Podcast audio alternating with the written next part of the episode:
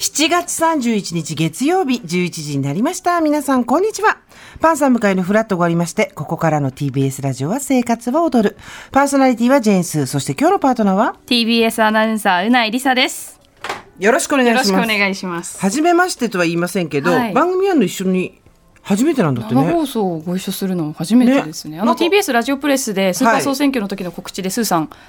お越しいただきましたけれども、あの時まだ10分ぐらいのそ話だったんう。でなんか意外と本放送の方でそうなはんですよきちんと一緒に何かをした試しなしっていアう。トロクでもスーさんがいらっしゃった時別の曜日だったそのうでですよね。はい、そうそうそういっつもそうだわ。なんですなんだろうね面白いねそんない感やじではもまるで私しないん全ですけどね。くそんな感じしなくてそれはもちろんあのスーさんのラジオ聞いてるのもそうですしあとやっぱりスーさんと堀井さんがよくいらっしゃるところすれ違にうこからかね遭遇してるから確かに。ですかねね意外でした、はいそう意外にも私もということでさあうないさんといえば、はいアトロクアフターシックスジャンクションは木曜日はいのパートナーですね、そして YouTube チャンネルうないりさうなぽんゲームズもやってらっしゃるということでそうなんですもう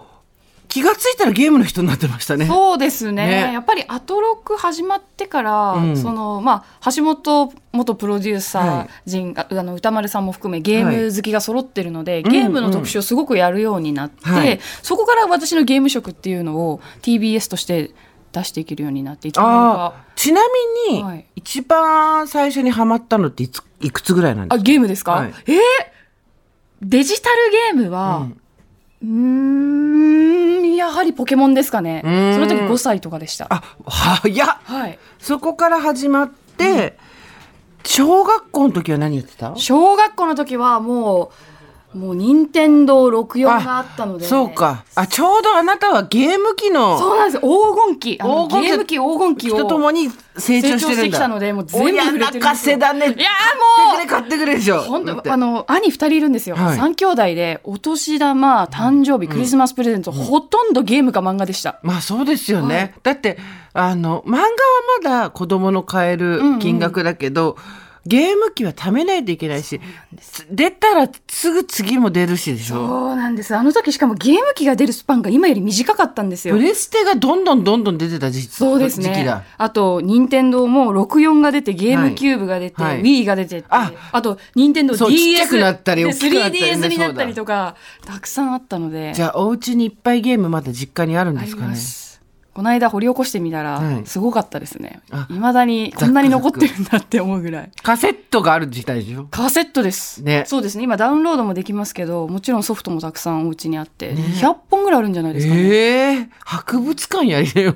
まあそんな綺麗に保管してない んで、もう子供だから外の箱とか捨てるじゃないですまあまあか。そうですよね説明書とそりゃかそうだよ。もっと大事に取っておけばよかったなといは。やいや。今はもう、あれですか、オンラインですかオンラインゲームもやりますし、でももともと私あんまり人とゲームやるっていうよりも一人でやるのが好きなので。あそうなんだはい、オフラインのストーリー重視のゲームを。おお。最近はファイナルファンタジーはいはい16を楽しんだりとか。今、ファイナルファンタジーは何でやってるんですか今プレイステーション5でやってます。あ FF は現状 PS5 でしかできないんですよ。そう、そういうのがさ、大変だよね。そうですねだってずっとやってた人もさ、やりたくてもさ、買うしかないですから買ね。うしかないんだもんゲねーム機をはいゲーム機をねまあ、それがゲーム会社の儲けになるからまあ当そたうりですね前なんだけどあ,、じゃあゲーミングパソコンとみたいな感じではないんですかあゲーミング PC も持ってるんで、はいあの、えースイッチとプレステでできないゲームうはんパソコンでやってます。そうだよねはいあのインディーゲームとかは結構ススチームっていうパソコンでしかできない、はいそのゲームの配信サイトがあるんですけど、そこでダウンロードして遊んでますね。はあ一日どれぐらいやってます365日多分平均で鳴らせば1日1、2時間ぐらいだと思いまあす。でもそれで住んでるのすごいね、はい。なんかほら気がついたら朝みたいな人ばっかりじゃないですかあも、多分そういう日もありますね。そういう日もあるけどやらない日もあるはい。2日間お休みあったら1日目の休みは気づいたら朝みたいな。おお感じですじゃあもう部屋にずっと朝日が昇ってきて。ああそろそろ寝るかみたい なそんな感じです、でもで趣味の一つと言えることが今こうはい、時代としてもぴったりこうフィットしてみんなに楽しんでもらえるのでよかったですね。そうですねまさかなんゲーム YouTuber になると思っいてなかやったでーすよでも私高校生の時の夢がゲーム実況配信者だったんだでっすてよ、あすあその時はニコ動とかだったそうなんですよ下手したニらコニコ動画にもそううだよねずっと見てたので、うんうん もう憧れの職業だったんですよその時から TBS ラジオでアナウンサーやあのラジオだけじゃないけどあのアナウンサーの方が憧れを職業にする人多いと思うけれどもまあそしたら両方叶ったんですねそうなんです。まさか TBS で高校生の時の夢叶えてもらえるなんて思ってもなかったので。そう、はい。あとあのテレビはですね「アッコにお任せ」とか「昼帯」BSTBS の経済番組「ビズスクエア」などを担当してらっしゃるということで、私全然知らなかったんですけど、はい横須賀盛り上げ大使っていうのもやってるんですねそうなんですよ何ですかそれ はあの、神奈川県横須賀市出身なんですけれども、まあ、横須賀、まあか、できる範囲で横須賀で起きていることとかを、こう、自分の SNS を通じて宣伝したりとか、可能であれば、まあ、現地に行って、そのイベントに参加したりとかなんですけれども、まあ、なかなか私の土日勤務なので、まあそうだよねそういうイベンントに行くために帰省することもできずで、あんまり SNS 上での活動にはなってしまってますね。ト横須賀ニュースみたいなのをこうそうです取ね。り上げたりするんですか横須賀も結構その最近開発再開発っていうんですかねすごく頑張っていて例えば横浜 F ・マリノスの,、はいあの練習場をこれまでなかったんですけれども、横須賀に誘致したりとかおー結構スポーツにすごく力を入れてて、うんうんあの例えばスケートボードとかができる公園をしっかりと用意したりとか、はいはいうんオリンピックとかそういうスポーツを視野に活動したり横須賀も頑張っているのでそういうところを、まあ、発信でき たりしたらななんちていょっうと経済評論 家さっきのニコ動の人とあ同じと確かに思えないんテでンすショよン変わっちゃいました。でも今みたいな感じで横須賀の話をいろんなところにするとそうですね。ちなみにまあいろいろ今やってらっしゃいますけど、こっから先何かやってみたいこととかはあるんですかあ、私はもうズバリ経済なんですよ。ええ今一番楽しい仕事ーが、うん、ビズ BSTBS のビズスクエアなんですよ。その心は、経済って本当に面白くって。うんこの、あの、就任して、えっ、と、2年ほど経つんですけど、2、3年経つ、3年経つんですけれども、初めて番組に着いた時は、あの、メインキャスターの播磨さんと、専門家の方の打ち合わせ時のお話が全く何を話してるか分かんなくって、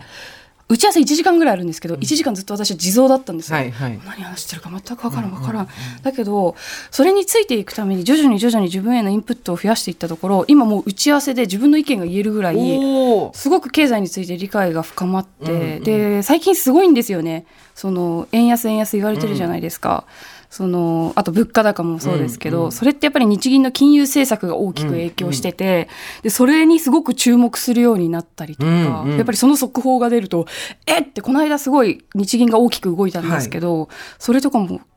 あの、これまでの自分だったら、何にもわからなかった。これが一体き日本の経済にどういう影響を与えるのかとか、全くわからなかった情報が自分の中で噛み砕けるようになっうんて、うんうんうんそれがすごく面白いんですよね。自分の成長を感じられるジャンルが経済だって今感じているので、ちょ今入社何年目ですか今入社9年目になりましあた。ちょうどいいねなんかその、飽きてくるじゃないですか8年9年やってるとそうなんですよ。ね私そこでやめちゃったもん一生目ああ、もうでも、うん本当にスーさんのおっしゃる通り、もう一周するんですよね。ねいろいろやって、あ自分何やりたいんだろうって気づいた、考えた時に、自分の次の成長の舞台は経済だっていうことに、ビズスクエアに就任して気づかせていただいて。その時でもあれだねやっぱり分かんないっていう時に頑張って食らいついてったのが結果ですよねうんそうですね。いやもう素晴らしいなと思います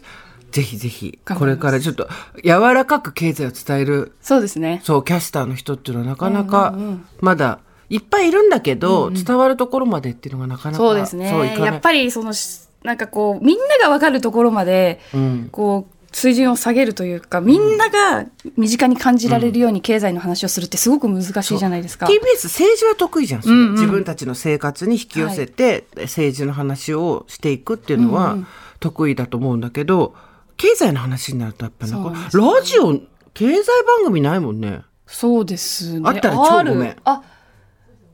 経済だけってい系うの番組、うんはいだはいはい。けっていうのねだうんから、うんそうですね来。ましたぜひ、これはやるしかないよぜひ、頑張ります ウ。ラポンの経済実況実現しましょう generation